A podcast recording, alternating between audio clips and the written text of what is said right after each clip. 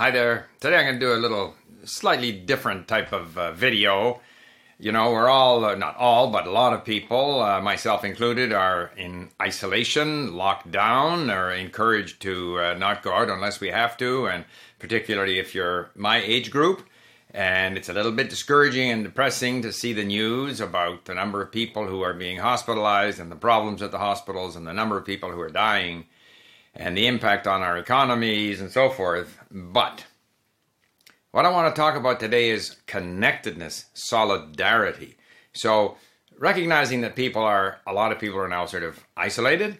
We started our live streams at LingQ where we encourage people to come and participate in the live stream. We encourage uh, LingQ users uh, to come and participate and share their experiences. Um, I've been doing a lot of interviews with other YouTubers in different languages. You'll see more and more of those. Um, uh, but today I thought I would do more of a conventional video and talk about, you know, here we are in isolation, but ultimately we are connected. All right. The world has always been connected. Now, sometimes you, you hear people say, now, well, you know, this is going to change how we operate. Uh, certainly, we've seen countries close their borders. Uh, there's talk about countries wanting to become more self-sufficient in in their economies and stuff. And I don't think that's going to last very long. I think ultimately we will get back to an interconnected world with some modification. I think for a while people may travel less. But then again, after the Spanish flu of 1918, 1919, people started traveling again. And in those days, travel uh, essentially meant getting on a boat and uh, We've seen how boats, large boats, cruising uh, ships can be major incubators for various forms of influenza, like the COVID influenza. And yet, still, people started traveling again. So, you know, the perspective will change as we start to come out of it.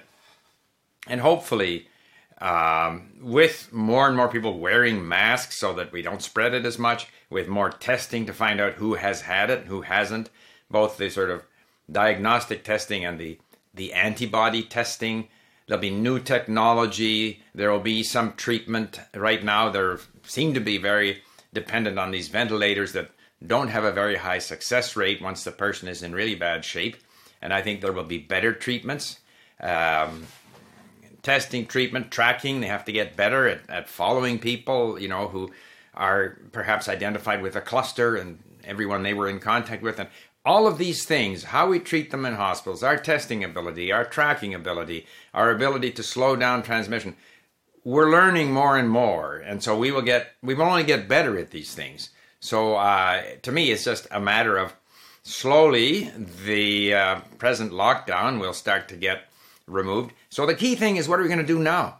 So to me, it's a great opportunity to work on your language skills. You're not surprised to have me say that.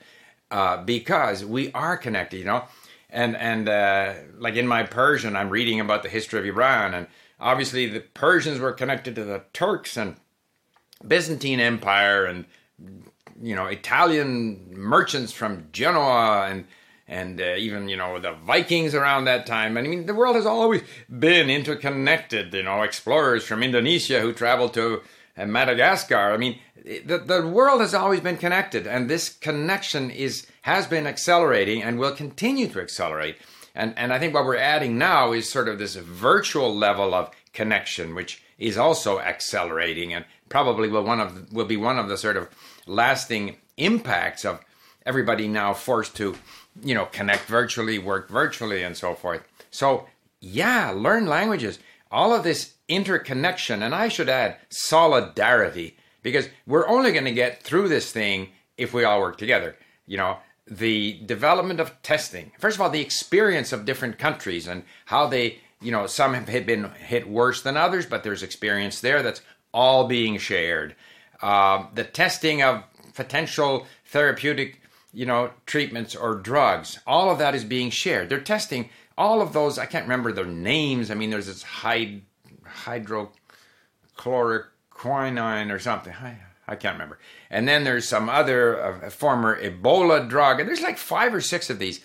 And there are tests going on everywhere, in every province in Canada, in different states in the U.S., in Germany, China, uh, you name it, uh, everywhere. and everything that people are, and this race to find a vaccine and to find faster and better ways of testing. This is all being done in every corner of the world. People are sharing that information.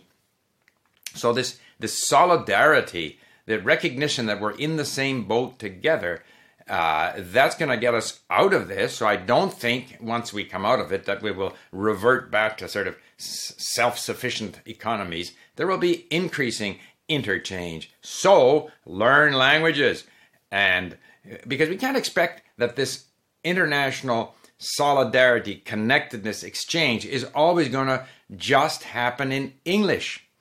Uh, English speakers, in fact, miss out uh, because they miss out on the fun, unless they are, as I assume many of you who are listening to me and who are English speakers, you're into learning languages and you realize just how much uh, of a reward we get from learning them and then having learned them and so increasingly, I think that, that we're going to see increasing interconnectedness, not necessarily as much, you know, f- flying off somewhere at the drop of a hat, eh, which isn't necessarily a bad thing either. And uh, so I think one of the things that we can sort of devote ourselves to in this period of, you know, grim news followed by grim news is to come up, come out of this with something, a breakthrough in one or more languages. So that's certainly my approach. I'm working on my Arabic and Persian. It's a long road, without a doubt. But I was reviewing some of my conversation reports with my LingQ tutors, and it's amazing how much I've learned. Even though I, I, you know, very often you don't feel like you're learning anything, but in the end you are. And I'm in no great hurry. Persia's been around for a long time. The uh, Arabic language has been around for a long time any other language like Turkish that I want to learn later on, it's also been around for a long time. It's not going anywhere. However long I take to learn it is just fine with me. And maybe after that, I'll learn some other language and explore different parts of the world because we are all connected. And that's kind of what I wanted to say today. Thank you for listening. Bye for now.